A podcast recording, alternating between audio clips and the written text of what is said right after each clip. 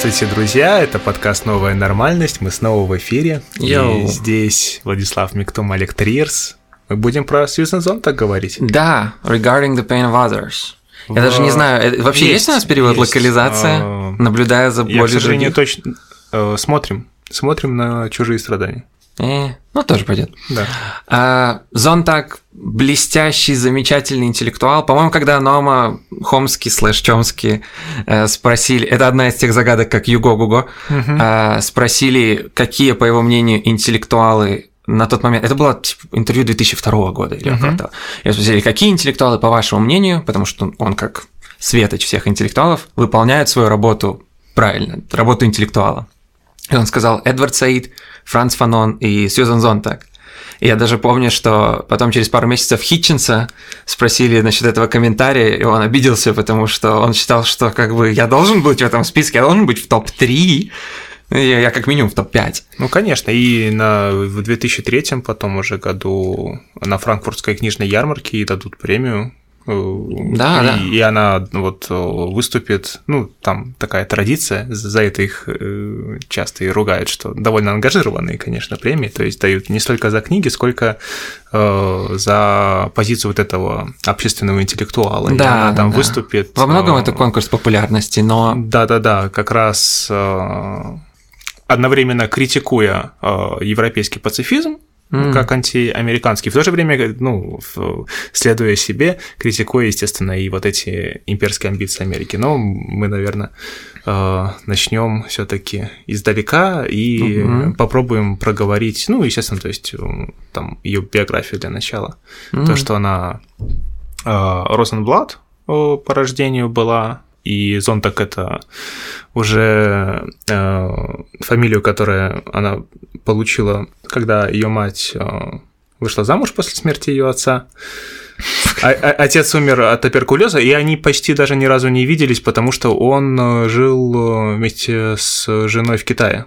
Мгм, точно. Он там, если верить Википедии, я не хочу говорить, что там супер лучшие сорсы, но он там написано, что он торговал мехами, fur trader, я не знаю, но в 30-х годах, в 30-х Ну, у годах, них было- это звучит очень реалистично у для них, 30-х у них, годов. ну, они, она из довольно богатой семьи, когда они потом переедут уже вместе с э, вот этим э, отчимом э, в ну, Калифорнию, то она ска- ну, будет потом вспоминать это, как мы переехали в маленький дом. То есть, ну, такой дом, который, о котором, я думаю, типичный белорус все равно мечтает.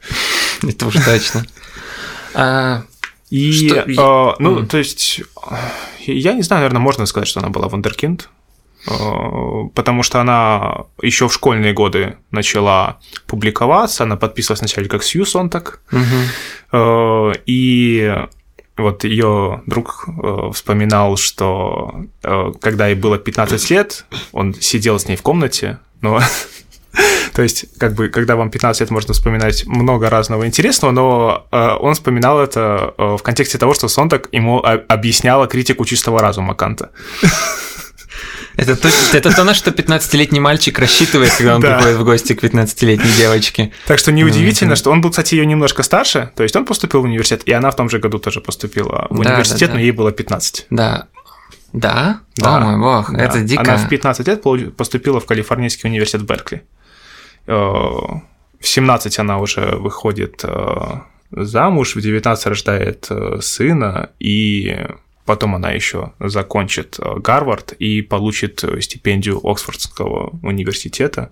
И когда она уже поедет в Оксфорд, это будет для нее освобождение. Она оставит семью, разведется и э, начнет самостоятельную жизнь. Потом она вообще, в принципе, откажется от академической карьеры, и будет много всего интересного. Она и снимется в кино, переедет в Париж, там будет встречаться со всеми самыми интересными мужчинами и женщинами на обоих континентах. Но она во многом была э, самой медийной интеллектуалкой своего времени, потому что если брать, например, женщин-интеллектуалов, то у нас там есть э, Штайн, у нас там есть Зонтак, и потом как-то ты заканчиваешь. У нас есть, то есть э, радикальные феминистические мыслители, у нас есть Зонтак, которая покрывает сразу все области сразу, которая пишет про все на свете. Да, она, кстати, знаешь, чем вдохновлялась, э, вот, э, чтобы такую позицию принять? Она читала еще в школьные годы, в 13 лет, э, дневники Андре Жида. М, Естественно. Я не знал этого, Да. но это, это характерно. Да. И- Каким-то образом наш подкаст постоянно Да, естественно, тут все вот э, обретает какую-то форму со Да, временем. А тот факт, что книга, которую мы обсуждаем, и Батаевские эти предельные опыты, Да, да. Тот- И там она Батая вспоминает. Конечно. Конечно. Ты ну, такой, как а. можно его не вспоминать? Если ты один раз уже с ним столкнулся, то все. когда ты один раз прочитал две строчки Батая, ты запомнил это навсегда. Особенно, если ты процесс читал. Ох. Так А, вот. Э, Не, если еще про биографию, я честно, я не без малейшего. Мне кажется, ее жизнь не была. То есть, насколько я проглядел, она была одним из тех интеллектуалов, как там, знаешь, как Оскар Уайлд или кто-нибудь, чья жизнь сама по себе не была супер увлекательной, или Фернандо Песоа, но все ушло в интеллектуальную сферу. Ну, сложно сказать. Она все-таки старалась э, до предела все довести. То есть она ездила ведь в горячие точки. Да, это я знаю, она была репортером оттуда. Но опять-таки есть множество репортеров. Она же не просто была становятся- репортером. Ну, это уже под конец жизни, но в Сараево она, например, ставила Беккета. Да, да, это и она об этом тоже пишет. Но в любом случае, она одна, один из тех примеров, когда ее опыт жизненный определенно дополняет ее работу, но в то же самое время, как бы, у нас есть просто многие интеллектуалы на протяжении 20 века, они прям мифологические фигуры. Ты читаешь, и про них есть просто столько анекдотов и случаев. Ну, опять-таки, самый, Мгм. самый это, наверное, Эрнст Юнгер, про которого можно найти все что угодно. Он встречался со всеми, он общался со всеми. Он был первым человеком, Да. который вне лаборатории попробовал ЛСД. Он, это, в честь него назвали два вида жуков. Ты такой, это, это невероятно. И потом есть другая сторона интеллектуалов 20 века, которые чья биография более спокойная, но при этом книги просто блестящие, вопиющие. Ты просто не представляешь, что они должны были читать, чтобы это делать. Я помню, когда я читал автобиографию Хитчинса, там тоже была такая Хитч 22, прекрасная книга, но там ну, натурально, сюжетно там ничего нет, но там, наверное, 240 книг названо, и он лучше помнит книги, которые он читал в определенный момент и в определенном месте, чем людей. То есть там может буквально быть часть, что я читал третью книгу в поисках утраченного времени, потом моя одноклассница, чье имя я сейчас не помню, мне, честно говоря, лень смотреть, как ее звали, подошла ко мне и сказала, что там я такой, он мыслил именно в этих терминах. И это очень интересно, потому что часто можно встретить, особенно в писательских кругах, и даже в интеллектуальных кругах. И, кстати, Зонтек тоже об этом пишет в Regarding the Pain of Others, о том, что ну, это как два оппозита. Есть Генри Джеймс и есть Хемингуэй. Хем- Хемингуэй как бы давит тебя пространством своего опыта, жизненного опыта. И Зонтек в Regarding the Pain of Others, она заканчивает книгу как раз криком о том, что опыт людей, которые были в этих в состоянии этого страдания, участвовали в, эти- в этих конфликтных ситуациях, вооруженных конфликтах и так далее, всегда будет больше, чем того, кто просто наблюдает. Но с литературой интересно получается, где это равнозначные э, ценности. То есть Хемингуэй давит тебя опытом, а Генри Джеймс увеличивает реальность своей словесностью. И невозможно сказать, какой из них сильнее или лучше. Да, ну невозможно отрицать, что очень важная э, черта ее характера это был ее трудоголизм. То есть действительно э, вот эти эссе многочисленные и ее романы уже не столь многочисленные. Это часть М. ее жизни, это то, что она, э, как говорят иногда поэтически чернилами своей, вот этой, своего сердца э, Да, да. выписывала. И она э, очень э, резко подходила к критике ее творчества, всегда отрицала, зато сама любила себя критиковать, когда она будет Ну, так писать, да, работает. Три- 30 лет спустя э, комментарий к своим ранним работам, которые в сборнике вот эти против интерпретации входят, она будет Мгм. говорить, что ну да, формально я, конечно, э, со многим не согласна. Ну, мо- может быть, то есть я бы изменила сейчас э, то, как это выражено, но, скорее всего, выражала бы то же самое. И в то Да. же время мне не нравится вот это, мне не нравится вот то. А, Очень категорично вот в интервью 2000 года после выхода э, одного из своих романов «In America», по-моему, вы- высказывалась опять-таки в этих своих ранних эссе, что если бы они исчезли сейчас, она говорила, ну, я бы не я бы ничего не потерял, и мир бы ничего не потерял. Но это, Это я- многие, духе. многие бы не согласились, что мир бы ничего не потерял. Да. Но да, она, она, это самое интересное, что Зонтак одна, одна из тех мыслителей, особенно если говорить про Regarding the Pain of Others, потому что самая популярная книга Зонтак – это же о фотографии, то есть он фотографии. Да. Ее прописывают во всех киношколах, ее нужно читать там повсюду. Mm-hmm. То есть даже у нас, даже да. у нас в Академии искусств uh, мои знакомые читали Э, о фотографии. Вот я хотел вспомнить как раз случай, насколько зон так популярна, ну, возможно, из всех, кого мы обсуждаем, одна из самых популярных фигур. Mm-hmm. Ко мне как-то раз зашла девушка домой, Такое. Э, естественно, то есть это случайность была. Я один раз видел, больше никогда не встречал, потому что вместе с другом она пришла. Э, то есть он не предупредил меня об этом, а, и я, бы спрятал а, все а, свои книги и книжные шкафы, там никто бы этого не заметил, но вот я не был готов, и она пришла и так оценивающе посмотрела, что у меня стоит, и выделила из э, вот этих вот пары книжек, которые у меня есть. Э, да, только Зонтак сказала, что вот это хорошее. Да, автор. да, да. Вот, вот это вот, да, это круто. Все эти то, свалки. То есть, да, то есть я, наверное, пару очков в ее глазах заработал вот только за счет того, что у меня есть Зонтак. Вот то, что там прочее все. Ну. Кант она сказала, что ну вот я до Канта еще не дошла, как бы, наверное, неплохо, да. Ну, как, что ты скажешь? Но вот то, что зонтак стоит, это да, это я молодец. Есть, это я хорошие вещи Есть чтение, которое нужно делать. Да. Кант туда не входит. Да. Такой, блин, когда же я смогу дорваться? Но да, Зонтак безумно популярна. Она все еще очень знаковая фигура. Да, и вот э, в середине э, десятых уже можно говорить 18 Уже вторая, году. вторая половина, ну, да, десятых. Да, да, да, в середине десятых просто mm. начали бомбардировать ее переводами. Да, да, язык. да, да. И во многом потому, что она настолько...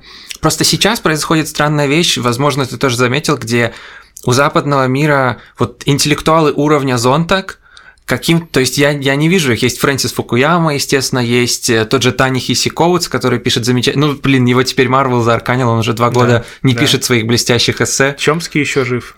Чомский жив, но дело в том, что вот работы такого уровня, как Чомский сказал, что Фанон, Саид, угу. Зонтак, да. которые, чьи, чьи книги были никогда не снисходительно относились к читателю, и при этом они были как бы аргументированы непробиваемо. То есть, чтобы с ними спорить, ты должен был быть как минимум на их уровне. Ты не мог про... Ты должен был или принять, или ты должен был работать каждый день, чтобы их оспорить. Сейчас мы видим ребят, которые там интеллектуал, как бы наш любимый интеллектуал Джордан Питерсон пишет самую продаваемую интеллектуальную книгу 2018 года, и там слова про то, что дракон хаоса живет в каждом из нас, и поэтому мы должны культурную, э, как он называет это, enforced monogamy, мы должны культурно принуждать моног... к моногамии женщин.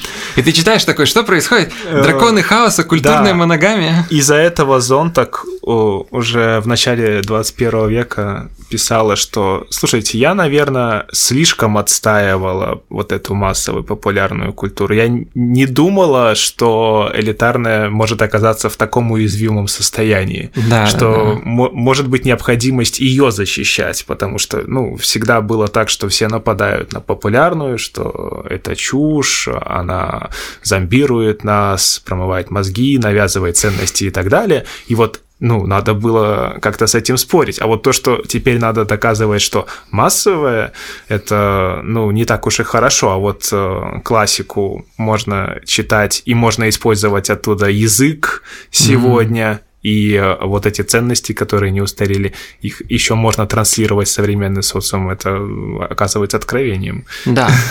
И мы можем перейти ближе к книге, и, например, э, мы можем наблюдать просто потрясающий прогресс в ее мысли, потому что о фотографии, ее mm-hmm. самая известная, самая тиражируемая книга. И, кстати, у меня, у меня ощущение, что она наверняка бы чувствовала, ну, она умерла через год после, или даже через несколько месяцев после написания Regarding the Pain of Others. Ну, Получается, она прям в, тютелька ну, в тютельку. Да, она в третьем написала, в четвертом умерла. Да, и получается такая ситуация, что о фотографии ее самая известная, самая медийная, самая читаемая книга, и при этом в Regarding the Pain of Others она пространно пишет о том, что я не согласна со своими позициями в о фотографии, что там есть э, аспекты, которые неправильны, ну, ведут к неправильным выводам. И один из них был в том, что о фотографии Э, в о фотографии существует тезис о том, что наша реальность настолько наполнена изображениями, что они, хотя не могут закрыть реальность и все такое, как вот многие говорят, но они могут overwhelm, то есть как бы накрыть реальность, не перекрыть, но накрыть реальность, где они как волна, как цунами нападают на реальность, эти изображения, и, и мы начинаем путаться, где они, а где что. И многие взяли этот тезис и потом использовали имя Зонта как очень медийной, очень авторитетной персоны, чтобы добавить это к аргументу, что сейчас в современности изображение – это реальность. И получается, когда у нас нет, ну, когда мы переключаем канал на телевизоре абстрактно, мы меняем нашу реальность и выключаем из нее. И Зон так увидела, что такой вывод был сделан, и она увидела, что это ну, что это было реально довести ее тезис до такого, до такой ручки. И в книге, которую мы разбираем, Regarding the Pain of Others, она пишет о том, что я никогда не думала и не хотела и не могла представить, что интеллектуалы, особенно она, особенно теплые слова она приберегает для французских интеллектуалов, она говорит, что я никогда не думала, что я буду видеть, что элитные интеллектуалы, да еще и Франции, дойдут до такого абсурда, что они будут говорить, что боль и страдания можно просто выключить изображение, и тогда ты выключаешь их из реальности. И она называет это как она это называет? Провинциализм. Она называет это культурный провинциализм, где ты говоришь, что... Ну, как она говорила про этих французских интеллектуалов, что они, они занимаются культурным провинциализмом, они живут в этом э, пузыре, абсолютного комфорта, и, соответственно, они делают далеко идущие, ну, экстраполируют выводы о том, что реальность можно выключить изображение, потому что они могут выключить реальность изображением вместе с изображением. И ты прямо, ну то есть пока я читал эту часть Regarding the Pain of Others, как она сильно ненавидит вот это понятие спектакля и общества спектакля, и как она сильно выступает против того, что французская интеллектуальная элита начала, то есть так активно приняла эту позицию, что да, действительно, мы общество изображений, мы общество спектакля, и все это боль и страдания – это не что больше, чем спектакль. И просто боль в этих строчках, она настолько, то есть настолько ощутимая. И, честно, у меня был даже ком в горле, потому что ты чувствуешь ее злость, и ты чувствуешь, что она сама виновата. То есть она сама, и она понимает, что ей не стоило так формулировать вещи, ей не стоило и приходить к этому, и теперь люди относятся снисходительно, ну, то есть определенная секция людей может относиться снисходительно и нейтрализовывать, как вот Батай говорил, что мы можем ну, нейтрализовать и принять, или мы можем отречься. И получается, она говорит о том, что они нейтрализуют и принимают, что боль и страдания – это изображение, мы общество спектакля, мы убираем изображение, мы убираем боль. И, ох, ну, справедли... Спра- справедливости ради, то есть еще до нее в похожем ключе выражался Беньямин. Он, да, да, он, да. он говорил, что когда мы делаем фотографию, мы все равно неизбежно создаем что-то красивое, что-то прекрасное. И то есть это уже нивелирует, получается, вот эти все военные да, снимки, потому что, да, там могут быть трупы и что угодно еще, но это фотография, это арт-объект, это что-то красивое. Во многом, да. Э, и, ну, естественно, еще Ролан Барт э, не в том же ключе, но вот как и исследование да, да, да, тоже э, фотографии как выражение символической реальности.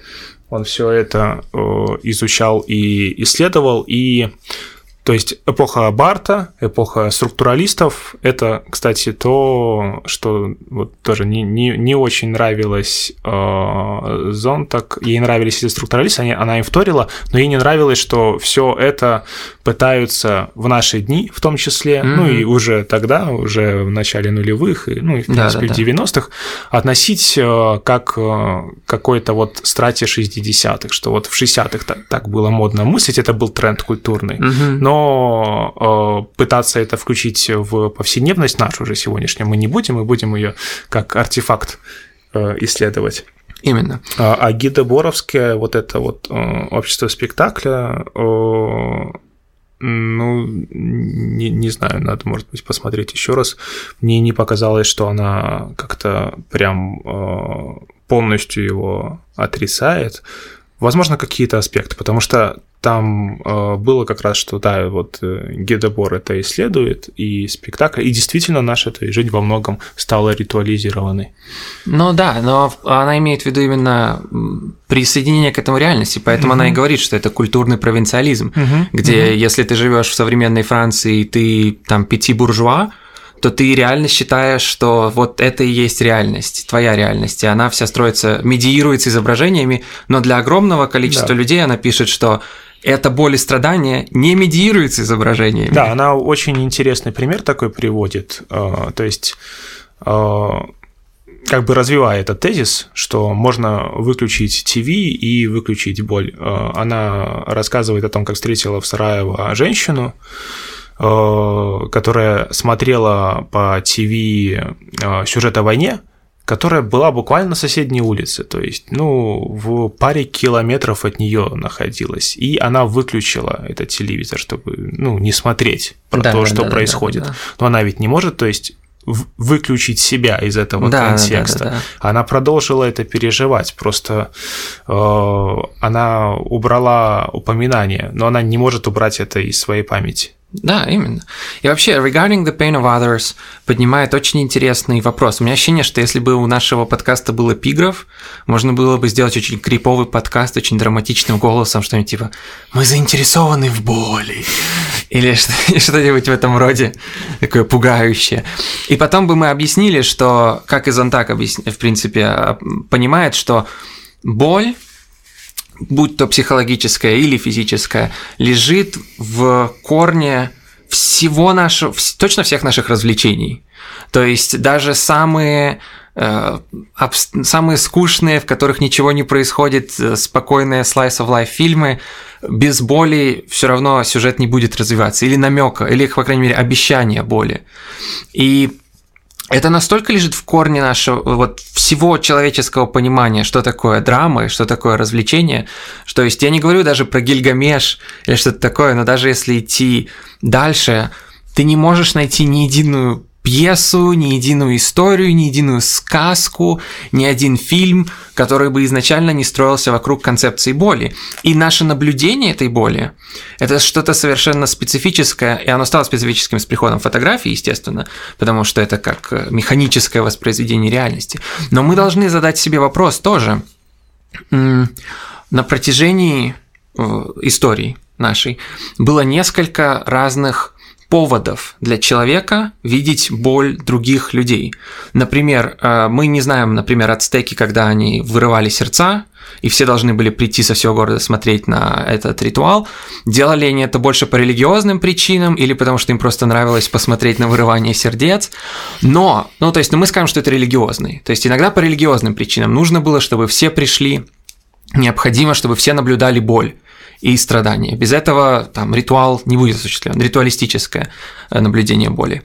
Потом было то, что было в абсолютистских монархиях, то, против чего э, Джордж Вашингтон и Вольтер mm-hmm. и все эти люди э, ярились, это вот французская, то, что англичане назвали французская диктатура, это когда французский абсолютизм, когда ты должен, народ должен наблюдать боль и страдания, чтобы он не нарушал закон короля это то, что регулирующая функция права, то есть вот упредительная функция права.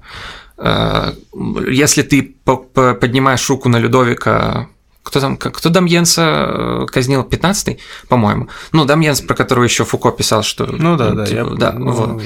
Э, можно и да, запутаться. Да, да, да. И это было четвертование. Впервые за сто лет четвертовали. И пришло, пришли десятки тысяч человек.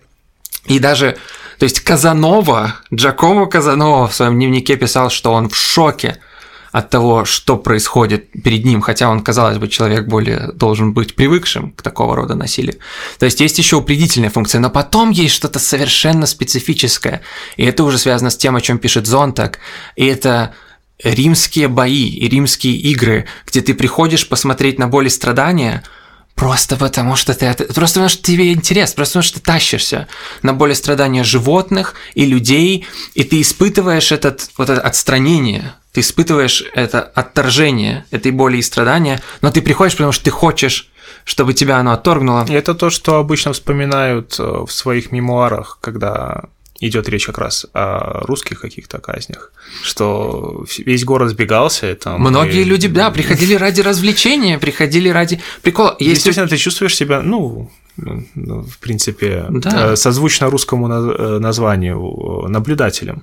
Да, но опять-таки есть очень интересный вопрос, где, например, в, ну, в римских играх, на протяжении римских игр, зрители ведь могли решать судьбу да. животных и, и гладиаторов. И многие, да, и Цицерон даже писал в своих письмах, что многие люди пораньше уходили с обеда, чтобы прийти на арену, когда там мало людей, когда там всего четверть мест заполнены, чтобы собираться в группы и решать судьбу судьбу умирающих гладиаторов. То есть они активно становятся участниками этой боли и этого страдания.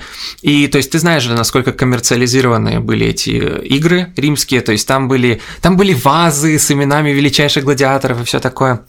И Зон так пишет. Там как современный футбол. Да, да, именно. Вот абсолютно, абсолютно. Они были там даже, то есть как с хулиганс э, были проблемы. Именно, именно. И даже в том плане, что, например, э, профессиональные гладиаторы реальные выглядели не как на картинах и фильмах Ридли Скотта. Они были очень толстые. Почему? Потому что рана течет более, ну, более красиво. Mm-hmm. И, получается, ты считалось, что ты больше ран мелких ранений сможешь пережить. И получается, это нравится аудитории, такой настоящий профессионал. Он раскабанеет имеет килограмм на 40. Значит, ветераны. А, и Зонтак пишет а, блестящую прозорливую вещь именно об этом, когда она пишет про Леонтия, э, из, Плато, из Платона государства, который угу. его болезнь именно в том, что он хочет смотреть, его тянет безумно смотреть на изображение этих болей и страданий, и он, я не помню, куда-то идет, и он видит, что кого-то казнят, и он хочет удержаться, но он не может, и он проклинает свои собственные глаза за то, что им хочется впитать изображение боли и страдания. И он все-таки смотрит, он не может удержаться, он, он хочет испытать это отвращение. Ради этого он приходит. И есть что-то странное, то есть глубоко в нашей природе, в человеческой, зон так это видит пространно, то есть она задает этот вопрос. Э, кто нормальный, скажем так? То есть, э, если мы сейчас пойдем на Джона Вика часть 3, там будут э, хедшоты, там будут людей убивать, сворачивать им шеи, но только у нас это все как бы фейковое, то есть это фальшивое, и люди из 500-летней давности, которые приходили смотреть на повешение, они скажут, О, нам нравится все то же самое, что и вам, просто нам нравится, чтобы все было for real. И потом есть даже такая вещь, как э, шарады, римские эти смертельные шарады, когда приговоренных узников уже к казни заставляли играть в этих пьесах, и когда, получается, персонажи убивали, убивали заключенного. Э, и они могут еще сказать, о, у нас все то же самое. Мы пользуемся всеми теми же, мы смотрим на те же самые изображения, просто у нас все реально, мы не какие-то там слабаки, смотреть на, то есть эти компьютерные эффекты, там фейковая кровь, кетчуп, это не по-нашему. Мы хотим, чтобы все было реально. И прям настолько реально, насколько возможно. И кроме вот Цицерона и Казановы и других э, фигур э, так, такого времени, кстати, из Средневековья я не могу вспомнить интеллектуалов, которые были прям против публичных казней. Почему-то вот в Древнем Риме сразу всплывают примеры, э, определенно Сенека был против, и потом уже к, к просвещению есть бесконечное ну, количество там просто примеров. концентрировались в письменных работах немножко на, на других вопросах, я подозреваю. Ну Это да, надо да, специально вполне, изучать. Да, наверняка где-то есть. Я просто читал блестящую книгу Пола Фридланда об этом, о, о публичных казнях во Франции технически, но тут mm-hmm. можно экстраполировать. И он описывал, как люди приходили, и что абсолютистская власть, ну, абсолютная монархия Людовиков mm-hmm. э, во Франции в то время была в шоке, что людям просто нравится, потому что эти казни задумывались, что люди посмотрят на страшную казнь и не захотят делать преступления. Но это переросло в карнавал. Люди да, места приходили... продавались. Да, да, да. Люди, люди не переживали, что они случайно нарушат закон. Люди есть переживали, же... что они не взяли достаточно курицы. Есть же знаменитый анекдот, что больше всего э, хищений происходило как раз, э, когда казнили воров. Да, именно. И опять-таки, тут же такая ситуация, то есть Зонтак задает, по сути, ну не напрямую, но имплицитно, она задает вопрос о нашем, о нашей любви к этим изображениям, а особенно сейчас, она, к сожалению, не дожила до времени, когда я могу открыть телефон и просто миллиард получить изображений боли и страданий и остановить их в любой но она момент. про интернет вспоминает. Там. Она вспоминает, но она не может ну, даже... конечно, да. Как можно концептуализировать да. просто лавину изображений боли и страданий, которые мы можем получить в любой момент? Угу. То есть, когда она живет, все равно эта администрация Джорджа Буша, она не будет показывать ничего, что она не хочет, чтобы было показано. Но сейчас ты можешь загуглить там «чеченец режет горло кому-то там», и на Рутюбе будет полностью не медиированное изображение, без пищалок, без этих замыленных экранов, просто стопроцентный образ настоящей боли и настоящей смерти. Есть subreddit, который буквально называется Watch People Die, где он целиком создает из сабмитов такого рода. И, то есть, а, она, по сути, говорит, что у нас есть две реакции на такого рода изображения. У нас есть импульсивная эмоциональная реакция, где мы такие, а, это уже, а, ну, а, а, ну ладно, ну, о, котик. То есть импульсивная реакция, которая быстро приходит и быстро уходит. И есть то, чего она от нас добивается, как бы сюрприз, чего философ хочет от людей, он хочет, чтобы мы думали. И получается, вторая реакция – это если мы будем очень сильно и очень активно думать над, над нашим местом в, вот, по относительно этой боли, над нашей ролью в этой боли – и как мы относимся к этим изображениям. Но но здесь возникает другая опасность, mm. то есть что э, изображение очень легко концептуализировать, и вот она как раз да, да, примеров да, да, да. приводит того, что одну и ту же фотографию могут использовать разные воюющие стороны. Да, и Причем даже не обязательно перевирать.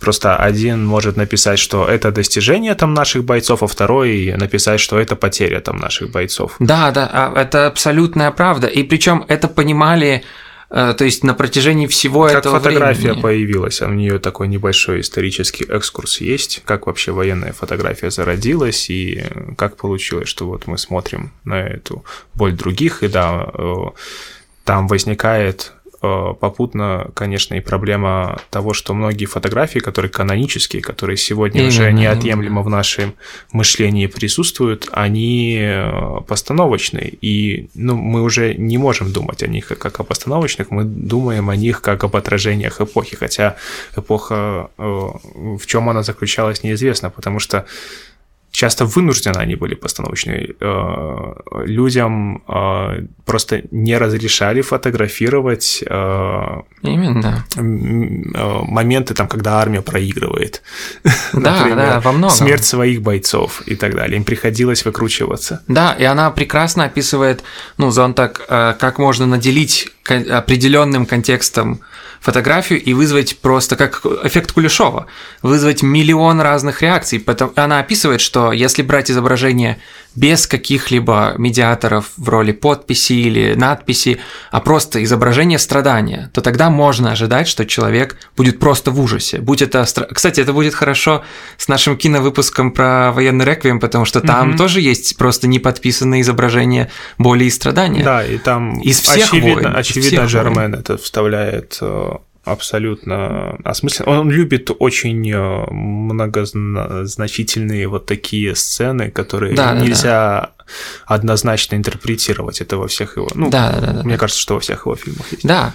И Зонтак прекрасно понимает, что точно так же, как э, в Риме, в Древнем Риме, то бишь, или во Франции, разумеется, и, то есть людям просто хочется развлечения, смотря на эту боль и страдания. Но если этот заключенный, например, известен этим людям, или он какой-нибудь известный гражданин, или если во время шарады, вот, вот в это вот, смертельной шарады, этой театральной постановки, где реально убивают заключенных, заключенный там шутит, и он харизматичный, он что-то подмигнул девушке в первом ряду, то когда его уже убивают, это уже как-то даже грустно, ты такой, блин, ну ничего, парень. И точно таким же образом это население, то есть это заражение эмоциональное работает и с изображениями прямо сейчас, где, то есть в интернете появляется изображение там какого-нибудь убитого солдата, и там подпись, что, мол, этот русский солдат отдал свою жизнь, потому что он вызвал авиаудар на свою позицию. И ты прямо чувствуешь, что такой, о, блин, он, ну, он молодец. Ты не думаешь, нам нужно остановить всю войну. Нам нужно, ты думаешь, нам нужно остановить этих людей, которые вынудили его вызвать авиаудар на свою позицию. И Зон так это понимает просто блестяще, потому что в ее время вот прямо сейчас, не только во время войны в Югославии, но и э, администрация Буша просто берет изображение э, как, как она писала, что вот цветная военная фотография во время Вьетнамской войны. Да. Но там она была как бы антивоенная, там были эти тени из-под шлемов на солдат, что, мол, вот смотрите, Да, и какие мы монстры. Ну, тоже э, это так было, потому что это было популярно и э, Да, да, да, да, да. деньги. Но Зонтак прекрасно видит, и я с ней согласен на 100%, что если взять те же самые фотографии антивоенные с этими убитыми вьетнамцами и темными в тенях стоящими солдатами, перенести их, ну, перенести все происходящее в пустыню, в 2003 году показать по Fox News, и вот такие наши герои справились с этими ужасно, с этими чертовыми террористами, и ты будешь не, ты не будешь чувствовать, что они убийцы, э, монстры, чудовища, ты наоборот, ты будешь ощущать, что наши ребята делают божью, божью працу. На самом деле очень забавно тут э, перекличка происходит между ее мыслью и Бодриара, который, ну, она, кстати, Бодриара вспоминает, Да. естественно. Кстати, Они, а не, ладно, ты э, даже а- а- они э, э, не вторят друг другу, во многом расходятся, но Мгм. вот у Бодриара есть статья, которая называется «Войны в заливе не было». И она посвящена как раз вот этой войне, которая транслировалась по ТВ в прямом эфире. м, И, э, ну, то есть по логике американец любой э, может думать, что он, он просто пережил эту войну вместе со своими Да, ребятами. Да. И вот Бодриар там объясняет, что нет, вы видели только э, то, что вам хотели показать. Медиированные Да. изображения, да. И э, так как это так происходило, мы можем вообще в принципе уверять, что этой войны не, не было. Было какое-то шоу. Э, Вот в таком контексте э, мы можем э, рассматривать военную фотографию, что они не показывают нам, естественно, реальность, они показывают нам в любом случае, это, кстати, э, Зон так подчеркивает еще в своей работе о фотографии, они показывают всегда какую-то точку зрения. Ну, уже, Да, ну, уже да, хотя да, бы да. просто физически то, что Да. не может Вокруг чего- фотография да, все да, охватить. Она какой-то кадр. Вот это, например, знаменитое изображение с э, девочкой э, голой, которая убегает из деревни и М, опалена напалмом. Да, да, да, да, да, да, да. То, как оно находится в нашем информационном пространстве, оно урезано. То есть оно изначально было больше, и там еще на периферии, о, вот, ну, если смотреть на фотографию, получается, справа, у дороги Мгм. стоял человек, который менял пленку в А. фотоаппарате. И когда уже решили, как нам это пускать в печать, то ее немножко обрезали. И получился Да, другой разумеется. контекст совершенно. Разуме... Не, это абсолютная правда. И к тому же Зонтек уникально образована в, и в теории кино, и в теории фотографии, и Да, она знает, да. я уверен, что она знает максимум, что фотография, как и кино, это вопрос того, что вошло в кадр и что не вошло в У кадр. нее, кстати, очень интересное э, эссе было. Ее просили написать что-нибудь по поводу столетия кинематографа. Так, и Ты читал или нет? нет? Нет, нет, я пропустил. Ну, она там, естественно, про то, что кино умирает, как бы, но кино умирает не потому... Уже, уже каждый год, каждый год кинотеоретик выпускает э, книгу о том, что кино умирает. Сакуров уже 20 Да. лет мне рассказывает, что кино умирает. Но э, на, э, по ее мнению, э, беда именно в том, что умирают синефилы как класс. То есть э, перестали относиться к этому серьезно. То есть, э, так как это стало чем-то обыденным, Да. э, и э, ну, можно включить экран э, вот этот э, дома телевизионный и просто 24 часа смотреть кино, Да, ну. при этом прерываясь на все, на что ты захочешь прерываться, то какая-то Да, магия но- аура из Ох, этого Ну, исчезла. ты, ты знаешь сам, как это работает. Каждое поколение там... Естественно. Сократ... Кино как появилось, так и умерло. Да, Сократ о том, что умные люди кончатся, потому что они записывают мысли теперь, и потом с тех пор это все идет, идет, идет. Цицерон писал в своих письмах своим друзьям, что да это молодежь, да вы вообще можете представить, они просто дикие. И потом, соответственно, уже Цезарь писал, что, мол, блин, я переживаю за Рим.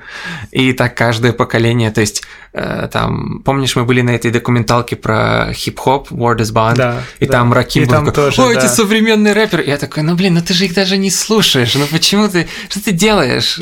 То есть такой же Раким, как ты, просто такой же, то есть он где-то там, то есть за ним нужно поохотиться. Просто Зонтак еще забавное э, влияние оказала на восприятие Америка кинематографа. Ну, ее статьи э, безумно популярны были, у нее потрясающий стиль. То есть часто люди э, в ее эссеистике, даже если не соглашались с ее посылом или говорили, Мгм. что ну это там вульгарное, там просто э, переинтерпретация очередная там Барта, Бенемина и кого угодно еще.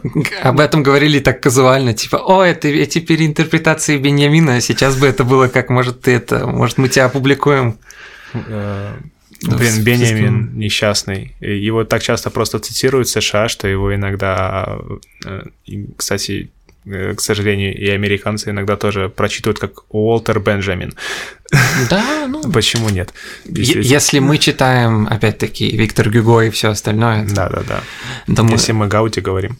То... Даже, даже не говори про это. Да. Но да, интересно тут еще то, что то есть мысль так пугающая, ну, то есть пугающая э, своевременная. То есть сейчас ты читаешь про э, восприятие боли других, и медиацию этими mm-hmm. изображениями, и прямо сейчас то есть, если бы эта книга вышла прямо сейчас, она была бы идеальна. И, кстати, я вспомнил, Конечно. что я хотел сказать, когда ты говорил про Бодрияра, которого она референсила. Это небольшая просто заметка, но почему в этой книге нет индексированного списка всех использованных авторов и работ? Поэтому... Это просто ужасно, потому что даже, даже Делес, который стоит на моей книжной полке, там в конце есть страниц 20 или 30, нет, где ну... все, кто, кого он упоминал, описаны. все таки Делес это вполне себе академический философ. Так Зонтак а, тоже академическая а, философия. Она сама... Ну, вот есть это знаменитое интервью для Rolling Stones, э, которое да, да, Джонатан да. Кот брал. Да, э, Ты, да. наверное, помнишь, что она как раз э, чуралась немножко, когда ее назвали философом. Она говорила, я, я, я слишком трепетно отношусь к философии, чтобы так, так нет, говорить. это не относится. Просто а... редактор мог вставить индексированный список все равно, потому что сложно адекватно впитать все аргументы, если я не могу конкретно, ну, то есть достаточно легко, так, а, окей, на этой странице был вот этот, мы возвращаемся, чтобы кросс-референсить между ее же собственными работами. Я согласен. Потому но... что, в, например, о фотографии есть индексированный список всех, кого она. И мне бы хотелось сидеть Многих. и такой, так, здесь было про, там, не знаю, гида Бора, угу. потом кросс-референсить с этим и смотреть, как изменилась мысль. Но это просто невозможно. Да, но это немножко, ну, изначально другой жанр, потому что все-таки это эссе. Еще интересно очень про массовую, соотношение массовой и элитарной культуры. Очень интересно, что в основном, то есть часто массовая культура влияет на элитную и так далее, но если говорить конкретно про наблюдение за болью и страданиями других людей, как мы знаем, в той же Франции 18 века и в Америке 18 века и Англии тоже, это произошло как бы стечение гуманизма, культуры гуманизма из высших круг, кругов общества к, к низшим. То есть люди наслаждались походами на казни, и потребовались десятилетия э, писанины э, Вольтера и Руссо, чтобы постепенно впиталась, пропиталась идея о том, что человек фундаментально и природно, то есть от природы, хороший. Он сочувствует людям, он э, не хочет испытывать и не хочет причинять боль. И к тому времени, то есть чтобы нормализовывалось, нормализовался шок от вот таких казней, на которые люди приходили, чтобы съесть курочку, чтобы к тому времени, как я вспомнил, о чем я хотел сказать в самом начале, чтобы, чтобы к тому времени, как князь Мышкин рассказывает граф, э, дочкам Япанчиным про то, что он был на казни во Франции, с гильотиной, даже не четвертований. И это произвело на него такое впечатление, что он просит э, младшую сестру Ипанчиных написать картину вот этого последнего взгляда человека перед казнью mm-hmm. и запечатлеть этот взгляд. Это самые блестящие, по-моему, 30 страниц во всей книге, во всем идиоте. Чтобы мы пришли к этому состоянию, где Достоевский может смело описать это, и он знает, что все это прочувствуют, у всех будет звенеть душа от этого описания последнего взгляда, то есть боли и страдания, которое финальное, предельный опыт. А, должно произойти вот, это, вот этот спуск культуры. И очень нам повезло, что французские, французская элита того времени и американская, и английская, но в основном французская, пошла именно в эту сторону, потому что, как нам рассказывал Юрий Михайлович Лотман, русские дворяне это тоже передали, хоть и не сразу, ну, переняли, хоть и не сразу, и там они хотя бы в салонах говорили, что, мол, ну нет, надо же уважать человеческую жизнь, а потом отворачивались и говорили, так, распорядись насчет Алёшки, и его там э, стегали. Но постепенно это, это, этот сдвиг произошел, и Зон, так, мне кажется, прекрасно и понимает, что... там и да. Толстой вспоминается, и Достоевский. Абсолютно точно Точно. И я хотел, на самом деле, еще одну ее работу вспомнить, mm. тоже очень важную и очень популярную. Э, это «Болезнь как метафора». Вау, которую... я не читал, не читал, да? не могу ничего сказать. Она ведь три раза раком болела. Угу. И вот когда первый раз у нее рак груди, насколько я помню, обнаружили, угу. Она не могла об этом не думать. Она как раз говорила, что вот ей надо было закончить там пару страниц о фотографии книжки, и она не могла над ней работать, потому что все ее мысли, вот, ну, это боль пронизывающая, мысли о смерти заняла. И э, она нашла специально врача во Франции, она в этот момент находилась, э, который помог бы ей бороться, который бы увеличил там дозу химтерапии больше, чем на тот момент было разрешено, лишь бы все это преодолеть. И она сама использовала то есть рак до этого как метафору в некоторых mm. своих эссе, и поняла, насколько фундаментально ошибалась, что как это э, затемняет наше понимание. Ну, она ведь, oh, в да, принципе, да. довольно оригинальна. Она не была никогда против критики, о чем она потом уже упоминает, что ну, как бы хватит меня вульгарно интерпретировать. То, что я говорю там против интерпретации, что надо э, искусство к искусству понимать, это не значит, что не надо над ним никогда рефлексировать. Ну, Просто да. надо перестать его присваивать себе. Ну, просто а... против интерпретации читается очень зло. То есть, она... когда ты читаешь против ну, интерпретации, молодой, это как конечно, крик. автор Ей уже 40 лет к тому времени, или даже, или даже больше. 30... Э... Она же 33-го года 33 рождения. И это с 70-х работа, как бы вот. Там некоторые эссе 61-го еще есть, а вышла она в 66-м, насколько я помню. Нет, что? А хотя, может быть. Ну... Anyway, все равно как бы это уже не мол... это уже не молодость. Ну, для нас, для нас это, конечно, уже не молодость. Посмотрим, что мы скажем позже. 33 а, года, да, нормально. Да-да-да. Так вот. А, да, я хотел, в общем... Э, Давай. Говоря о метафоре. А, и что вот, э, она вначале напишет, что э, хватит мистифицировать и мифологизировать рак, а в будущем она уже, когда вспышка СПИДа произойдет, напишет э, в том же самом духе работу про то, что хватит использовать э, э, СПИД в терминах, будто бы это вот там наказание Божье там или еще что-то, mm-hmm. как будто бы это вот нашло на нас из ниоткуда, и люди обречены. И это, это вот обычная болезнь. Да. То есть мы должны в терминах физикализма такого буквального это все рассматривать. Да, да. И э, в фотографии, на мой взгляд, э, и в ну то, что она дублирует, э, mm-hmm. вот такой месседж и в своей вот этой работе о фотографии, и в смотрим на чужие страдания. Это идея Маклюина, которую она, кстати, вспоминает, э, и которого она вспоминает, что mm-hmm. medium is a message. Mm-hmm. Само по себе явление, оно уже, то есть, э, как-то самоценно и должно вот так вот рассматриваться. То есть фотография это в первую очередь фотография, это не э, презентация там э, человеческой боли, потому что вот то, чем она заканчивает работу, мы никогда эту боль в любом случае не поймем и не mm. должны, самое главное, мы не должны обманываться так, будто бы мы это понимаем, что мы посмотрели э, 300 страниц фотографий из Вьетнама, и мы как будто в этом Вьетнаме побывали сами. Нет. Да, да, да. Если ты хочешь там э, побывать в таких местах, ты должен, вот как она сама, она да, да. брала просто и ехала. Да. да, да. Ну да, последняя страница Сьюзан Зонтек, она пишет о людях, которые, которые действительно прошли боль и страдания и войну, и когда они говорят, вы не можете себе представить, что это такое, последние слова «they are right».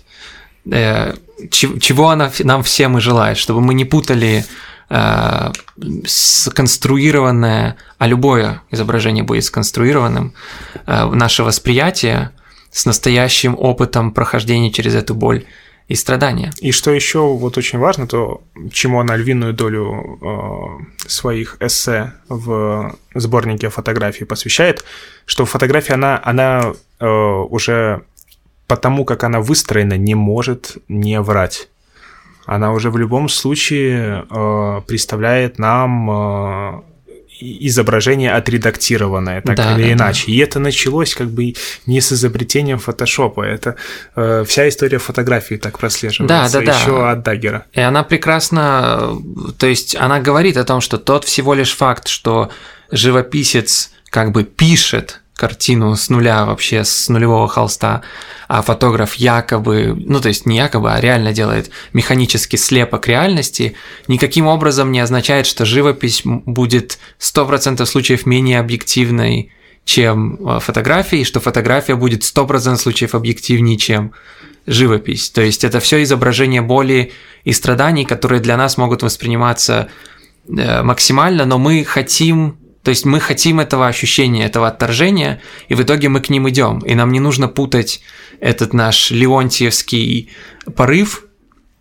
с настоящим опытом. То есть она прекрасно приводит в пример, что боль и страдания, даже если не live, то есть не как э, там э, львы раздирают христиан, э, картины христианской традиции, все эти святые, уничтоженные, убитые, даже тот факт, что как бы Иисус Христос, это буквально это изображение боли и страдания, на которую мы смотрим, и наши предки смотрели сотнями тысяч часов и медитировали над ними, и испытывали вот этот ужас, и католическая доктрина во многом хочет, чтобы ты посмотрел на образ боли и страдания, испытал ужас, но захотел прийти снова, и чтобы это повлияло на твою жизнь. Зон так говорит, фотографий мало, чтобы просто изменить твою жизнь. Не бывает фотографий, которая может изменить твою жизнь. Для изменения твоей жизни нужен целый нарратив, но при этом нарратив всегда будет фальшивым, и получается паутина. А, а, как она пишет, что Просто изображение, недвижущиеся изображения окажут на тебя больше немедленного влияния, чем сконструированный нарратив. Но просто изображения не могут изменить твою жизнь, а нарратив может. Но в, в то же самое время ни то, ни другое не даст тебе опыта. Ну, то есть то, что тебе необходимо, чтобы действительно понять. Ни то, ни другое не дает нам понимания. А, нарратив дает немного. Да, она, кстати, забавно вспоминала иногда в одном из своих э, интервью э, вот эту э, силу кино, что когда она смотрела операцию на большом экране в кинозале, mm-hmm. это на нее произвело большее впечатление, э, чем когда она реально присутствовала в своей жизни, ей пришлось. Я в это, я в это э, прекрасно На поверю. такой же операции пришлось, ну, помогать ассистентам да, быть. Да. И она объясняла это тем, что э, ты беспомощен, когда ты смотришь на экран, mm-hmm. что тебя ведут, тебе, тебе говорят, куда смотреть, и ты не можешь отвести взгляд.